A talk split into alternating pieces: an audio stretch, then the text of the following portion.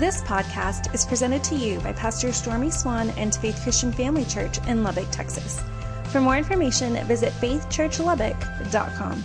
Bless the Lord. If you've been fasting and praying, I got good news.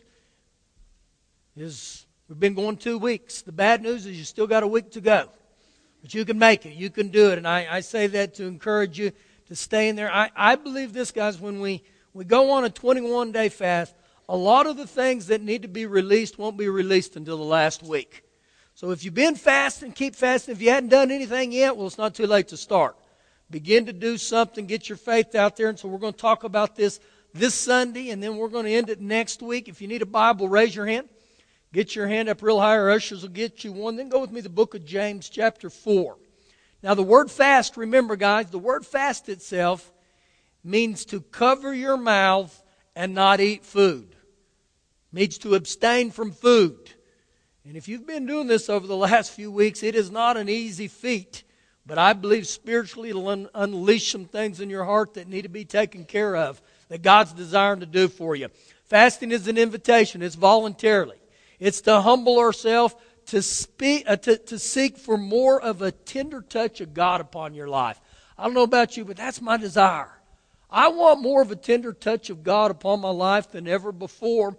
And one thing that I've been fasting and praying for my own life is a greater conviction from the Holy Spirit. Not only for me, but for the church and for you guys. As the things of this world grow darker and darker and darker, I believe the thing that'll keep our hearts tender and tuned with Him is when we yield to conviction and we repent. And we begin to cry out. Conviction, guys, is a gift from God. The Holy Spirit comes to do that. The goodness of God leads me into repentance. And so I encourage you, make that an everyday practice. It'll just keep your heart right. James chapter 4, begin with me in verse 8. Draw near to God, and he will draw near to you. I look at that, and I almost think that James is saying, draw near to God, you draw near to God, because God is just waiting to draw near to you. He's just waiting for each one of us. And it's like the Lord saying, I'm on hold until you make that move in your life. And when you make that move and desire to draw near to God, He's going to show up. Verse number, or the second part of verse 8. Cleanse your hands, you sinners. The Amplified says, recognize your sinners and you've been disloyal. Purify your hearts from, from spiritual adultery, is what the Amplified says. You double minded. Now, a double minded person, we love to hang on to the things of God with this hand, but we love to, th- to hang on to the world with this hand. And so, this was a charge here for us to get rid of the sin in our life and, and, and to purify our hearts and quit being double minded. Keep reading with me, verse 9. Lament and mourn and weep and that's over our disloyalty. That's over our sin that he's talking about. Let your laughter be turned to mourning and your joy to gloom. Now, I believe at times in our life, there, there ought to be a, a heartfelt shame because of the sin in our life. Where we go before Father God and we say, Lord, I'm so sorry for my attitude today. I'm so sorry for the things I've said. I'm so sorry for the things I've done today. And that's what He's looking for he ends in verse 10 Humble yourself in the sight of the Lord. Humble yourself. And how did he say that? Well, one of the ways we can do that is by fasting and praying. And ultimately, you know what he says here? And I will lift you up. Now, fasting, guys, is not a way to get God's blessings, to get God's miracles. Fasting is a source to draw me closer to God and more of in depth with God. I believe this is what he's doing. And, and in verses 8, 9, and 10, to summarize that whole thing, is to embrace convic- uh, conviction and to learn to sorrow over your sin. And say, Lord, I need a change of heart. And that may be you today. You may need a change of heart. Go with me back into the Old Testament to 2 Samuel chapter 12. 2 Samuel chapter 12. Sometimes, you know, each one of us just need to give ourselves a self examination look into our hearts and saying, Man, I'm shallow in this area. I'm weak in this area. We're going to 2 Samuel 12. Now, as we're going here, I'm just going to tell you where we're heading with this. Many times in our life, we fast to get what we want. And if I don't get what I want, I get mad at God or I get angry at God. Listen, to fast and, and to seek God is not to get what I want. It's to learn to trust God even when maybe what you're fasting for and praying for doesn't happen. Has that ever happened to you? Yes, it has happened to me. Now, this is a passage of King David that will illustrate this. And in King David's life right now, it is at a very dark time because of his choices. And the choices he made was to get into sexual sin with a woman named Bathsheba, which is adultery. Not only did he do that, then he ultimately had Bathsheba's husband, um, Uriah the Hittite, murdered. And so through all this process, Bathsheba has a baby that's David. Now pick up with me 2 Timothy 12, verse 16. And the Lord struck the child that Uriah's wife bore to David. Now I want you to see that real clear right there. That Uriah's wife bore to David. Not David's wife. Uriah's. And it became ill. David therefore pleaded with God for the child, and David fasted or he undertook a fast and went and lay all night on the ground. Now this just shows me David's heart here, guys. When life got very difficult or very hard, David understood the benefits of fasting. I believe it's important that we understand this. Keep reading. And so the elders of the house arose, went to him to raise him up from the ground. But David would not, nor did he eat food with them.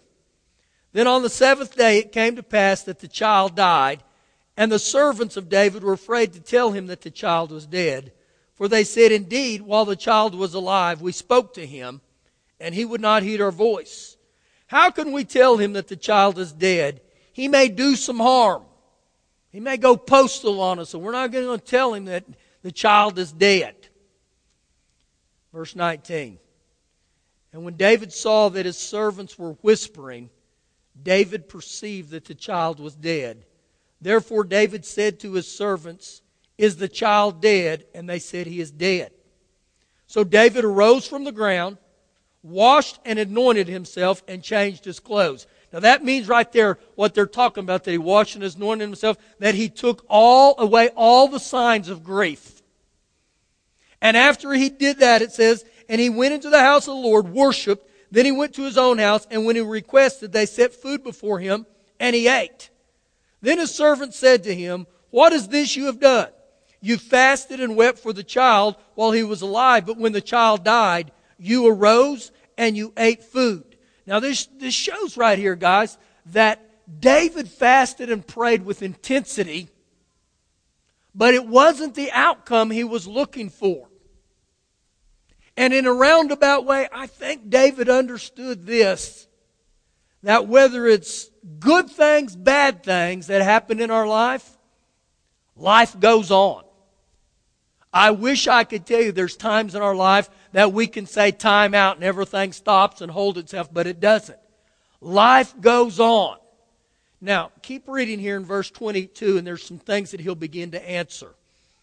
And he said, while the child was alive, I fasted and wept, for I said, Who can tell whether the Lord will be gracious to me? That the Lord, or that the child may live. Now, when he said this, guys, I believe he was saying, I fasted, I prayed, I wept. I did everything I knew to do. I trusted Father God. I didn't demand it from God, and you see the outcome. But in David's response there, and this is big for every one of us to get, David didn't question God. David didn't get mad at God. He didn't say, What's up, God? And there's times in our life it's very easy to get over in that. Verse number 23. But now he is dead. Why should I fast? Can I bring him back again? I shall go to him but he shall not return to me. Now, this is a wonderful promise right here for anybody that's ever lost a child at an early age. I know there's some of you in here. If you'll note what he said, I shall go to him, but he shall not return to me. You know what David was saying? I'll see him again in heaven. I'll see him again in heaven. And that's for many of you guys. That's a great word. And David was saying there once again, I may not understand it, but I'm not going to question God. Now, I said a minute ago, this was one of the darkest times in David's life. One of the most difficult times in his life. And I want you to look back in verse 20, and I want you to read this again with me. The child has already died, so David arose from the ground, washed, anointed himself, and he changed his clothes, and he went into the house of the Lord, and he worshiped. And this really jumped out at to me. That after his sons died, this showed that David wasn't saying, I'll serve you, God, when you answer my prayers. I'll serve you, God, when I get what I want. If you'll note, he didn't get what he wanted. And yet he went to the house of God, he went to the church, and he began to worship God. See, when I read this, it shows me that David wasn't just looking for God's presence or God's gifts. David was more interested in God's presence, in coming and fellowshipping around God. And this is big. And so when I begin to look at this, it's amazing how many times in the Bible that you'll begin to see when men and women be, would begin to fast, they would begin to worship and praise God. Go with me to Isaiah 61. Isaiah 61. And you're going to begin to see some truths in here that I believe will speak to your, your heart. Isaiah 61. As you're turning there, it just shows me that, you know, David had the heart this. I'm going to I'm gonna praise and worship God day or night. I'm going to praise God anytime. Doesn't matter what's going on in my life, I'm going to praise God. And I believe it's important that we learn this and learn from David. I'm going to praise God. You may be going through a difficult time right now. You need to praise God. You may be going through some tough circumstances. I'm going to praise God. I'm going to worship God. Isaiah 61 verse 1. The Spirit of the Lord God is upon me because the Lord has anointed me. Now, when you look at this, the anointing of God here was talking about the Holy Spirit. In Acts 10:38 it says how God anointed Jesus of Nazareth with the Holy Spirit and he went about doing good and healing all those that were possessed of the devil. I believe it's important that me and you, we welcome the anointing of God in our life. I need a, a, a new anointing, but even specifically this. Father God, anoint me to praise and worship you unlike any other time in my life. I want to be known as a worshiper. I want to be known as a praiser. And so right here, it says that God anointed him. He anointed him for what? Well, look at this to preach good tidings to the poor. He has sent me to heal the brokenhearted, to proclaim liberty to the captives, and the opening of the prison to those who are bound. Notice it didn't say for me to get my new yacht. Notice it didn't say for me to get the tickets to the Super Bowl.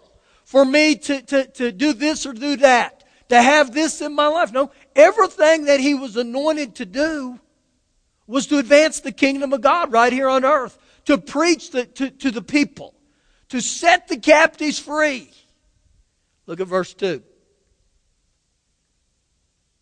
To proclaim the acceptable year of the Lord and the day of vengeance of our God, to comfort all those who mourn.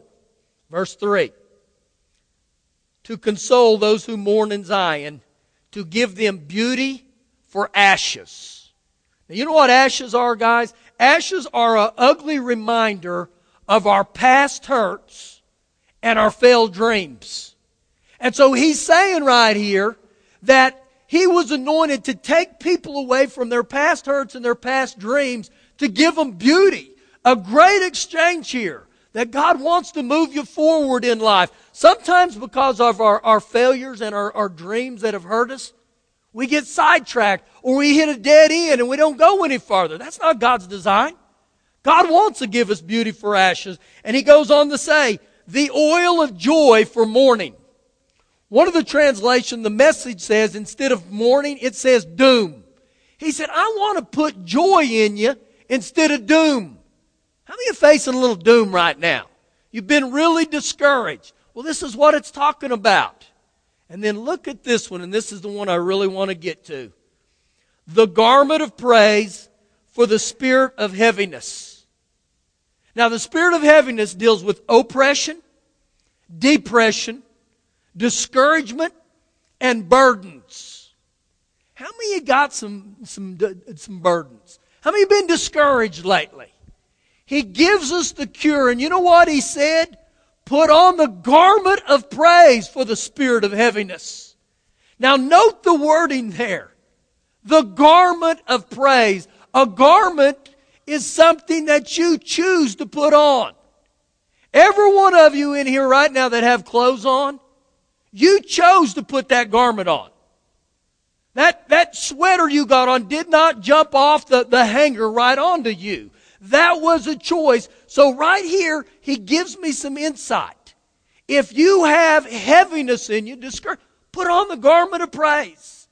The issue is this, that if I don't put on the garment of praise, I'm going to wear the garment of discouragement. I'm going to wear the garment of, of heaviness. And you know what it does?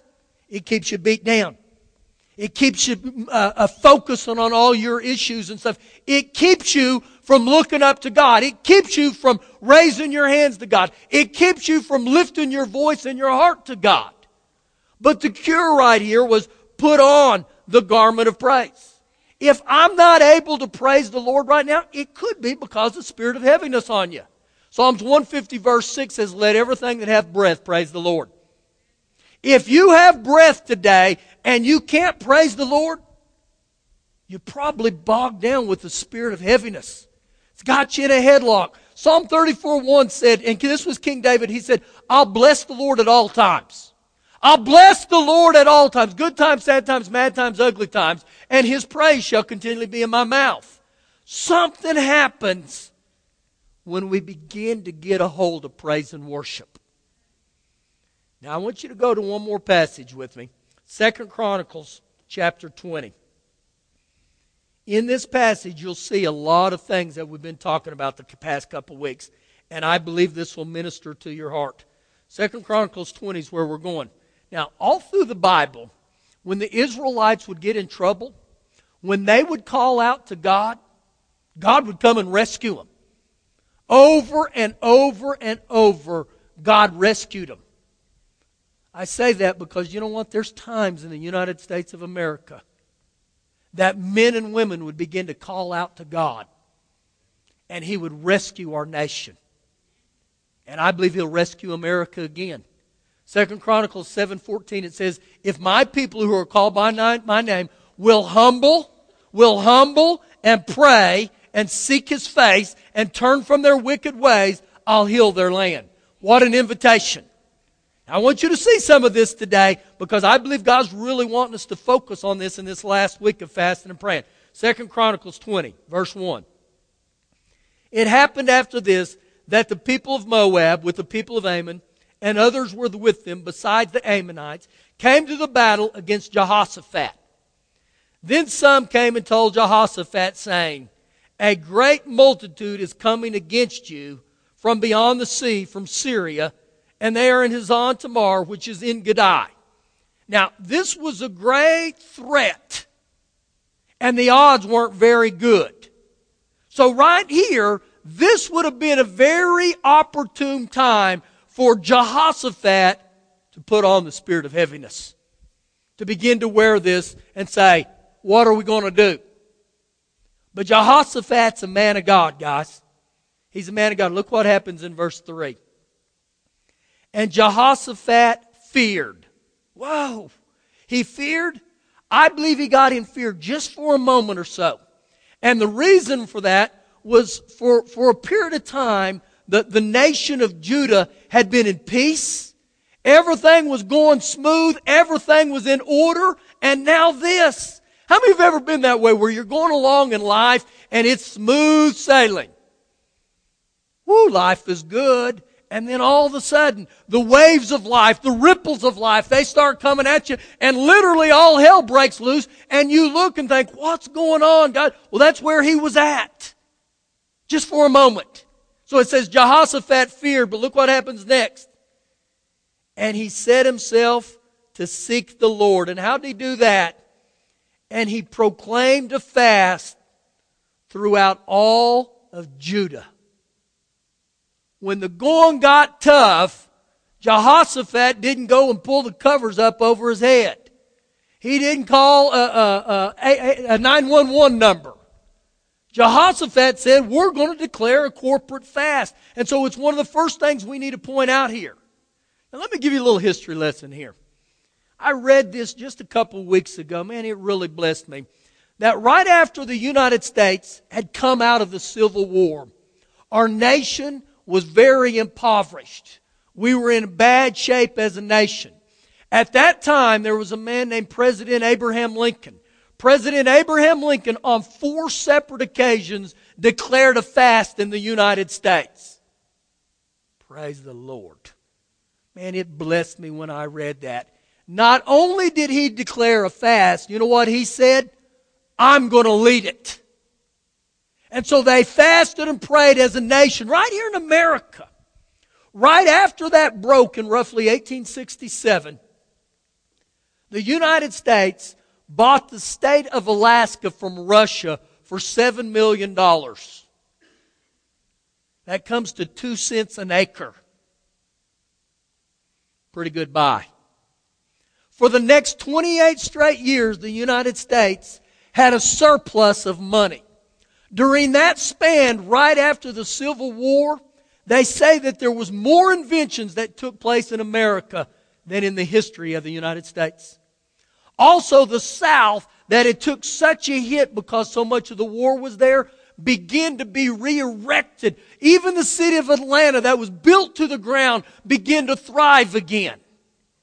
And as I read that, I thought, I wonder if Abraham Lincoln read what Jehoshaphat did.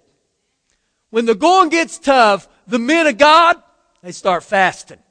They begin to seek God. They begin to pray. They don't go around with their head between their tails. They don't go whimpering around complaining. America's in bed. We're going under. We're going under. It's bad.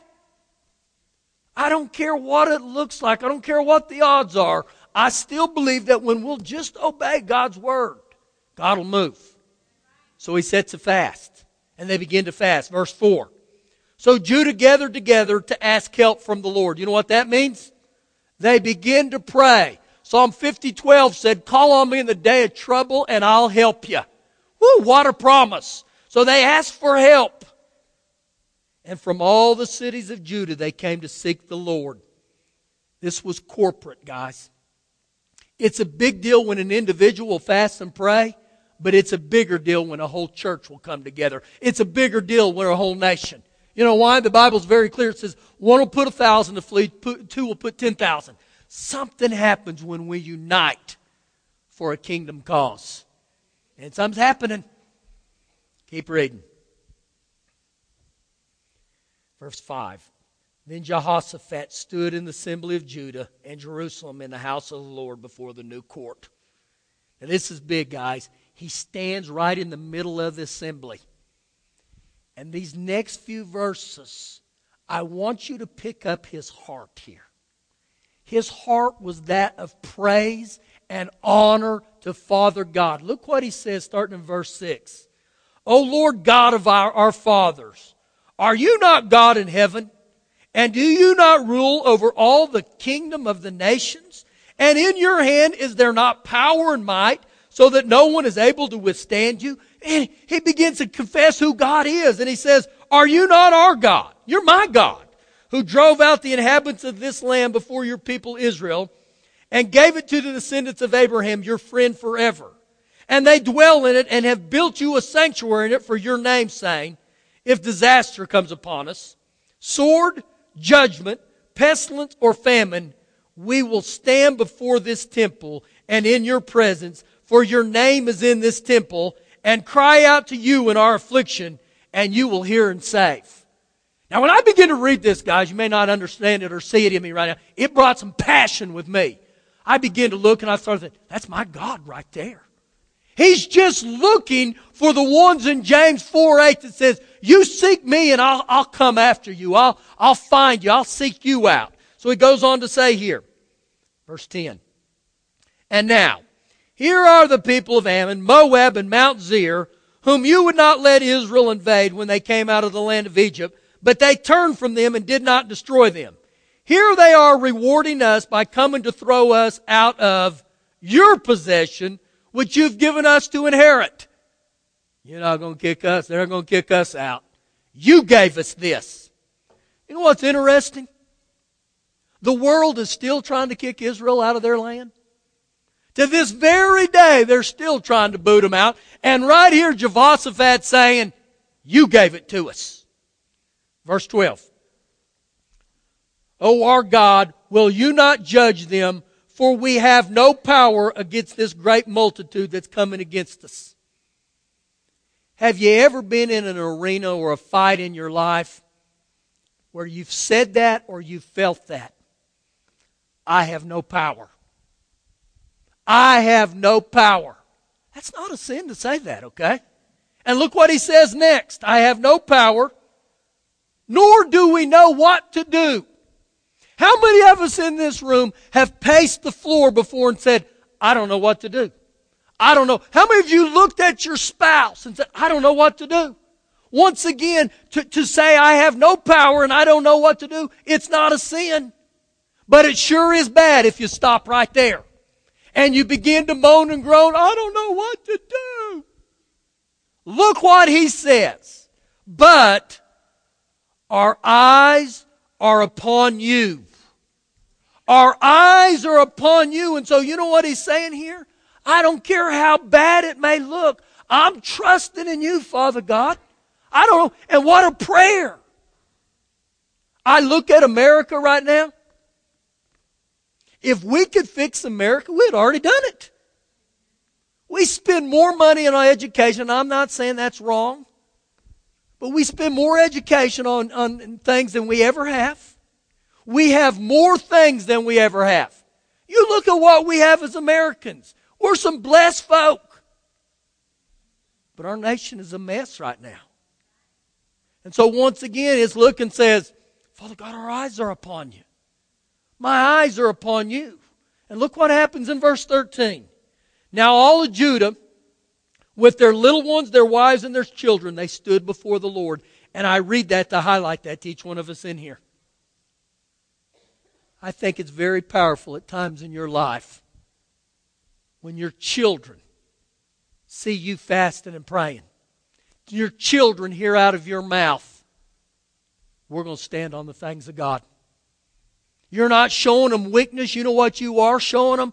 That when the going gets tough, mommy and daddy get to praying. Mommy and daddy get to fasting. We had a lady in this church who years ago said this that growing up as a little girl, she remembered getting up and getting ready for school every morning. And she said, the, the, the best thing my father ever gave me wasn't a VW, it wasn't a new trampoline, but she said a heritage. And she said, I remember every morning that as I would walk to the kitchen to get my breakfast to eat, I would see my father on his knees praying. That's the greatest heritage we can give our children. It must still be modeled. And so in this, in this terrible circumstances here, Jehoshaphat said, bring them all out. Bring them all out. I want everybody in here to understand we're all in this. Verse 14. Then the Spirit of the Lord came upon Jahaziel. Now let me tell you what Jahaziel prophesied. He said, don't be discouraged or dismayed. We're not going to have to fight this battle. God's going to help us. We just got to go. Verse 18, same chapter. And Jehoshaphat bowed his head with his face to the ground. And all of Judah and the inhabitants of Jerusalem bowed before the Lord, worshiping the Lord worshiping the Lord. Verse 19. Then the Levites of the children of the Kohathites and the children of the Korahites, and they stood up to praise the Lord God of Israel with voices loud and high. Now get this, guys. Loud and, I mean, there was a passion on them to praise the Lord. It's important that we do that. Kumbaya, Lord. Kumbaya. Man, I'm telling you guys, we got to live with God for passion. And you see it in the way they praised and worshiped God. They understood our only hope is the great I am. Verse 20. So they rose early in the morning and went out into the wilderness to go. And as they went out, Jehoshaphat stood and he said, Hear me, O Judah, and you inhabitants of Jerusalem. Believe or trust in the Lord your God, and you shall be established. Believe his prophets, and you shall prosper. Just trust in God. Verse 21. And when he had consulted with the people, he appointed those who should sing to the Lord and who should praise the beauty of holiness as they went out before the army and they were saying, Praise the Lord for his mercy endures forever. Now when they begin to sing and to praise, the Lord set ambushes against the people of Ammon, Moab, and Mount Seir who had come against Judah, and they were defeated. Now, three keys right there in that whole passage. They fasted, they prayed, and they were great praisers and worship. What ultimately began to take place, guys, is not only did they fast and pray, but right in the very midst of the battle, they began to praise and worship God. Something happened when they all got into unity and began to do this. And it said right here that the enemies were defeated. It will release a river of healing. It'll release a, a, river of deliverance. It will release a cleansing. It will release victory upon us when we begin to get a hold of this. This is what Isaiah 61 talks about the great exchange. The great exchange is this God gives beauty for ashes, strength for fear, gladness for mourning, but He also gives peace for despair. When people begin to understand the power of praise and worship, not just fasting, not just praying, but begin to praise and worship God. When you get up tomorrow morning, don't say, oh, craperific. It's Monday morning. Get us, oh, bless the Lord. This is the day that the Lord has made. I will rejoice and be glad in it and begin to sing praise to the God about how great He is. This is what Jehoshaphat understood. Listen to me. You may be in a situation right now, and you'll have to fill in the blank in your own life. I have no power over this or that. You'll have to fill in the blank right here in your own life. I don't know what to do. I don't know what to do. I believe He does. I believe He'll lead us and guide us. He'll begin to, to, to birth in you an unwavering trust.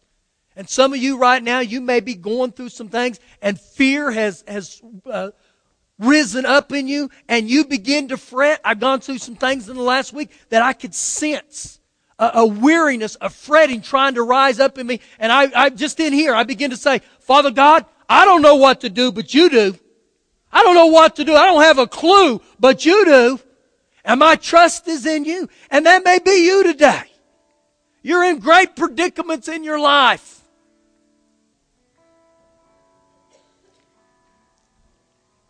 You remember we read in there that after Jehoshaphat declared the fast and, and praying, he stood up and he began to praise God. I'm going to open up these altars. And maybe you want to just come down here. And maybe you just want a fresh anointing of more God where you become a praise and worship, where you said, you know what? I don't care what anybody thinks. When you study King David's life, battle after battle after battle, the guy understood the power of praise and worship. And maybe you need to come down here and you, maybe you need to say, Father God, I don't know what to do, but I'm going to trust you. Let's praise Him right now, okay? Let's praise the Lord. Thank you for listening to the podcast. For more information, visit faithchurchlubbock.com.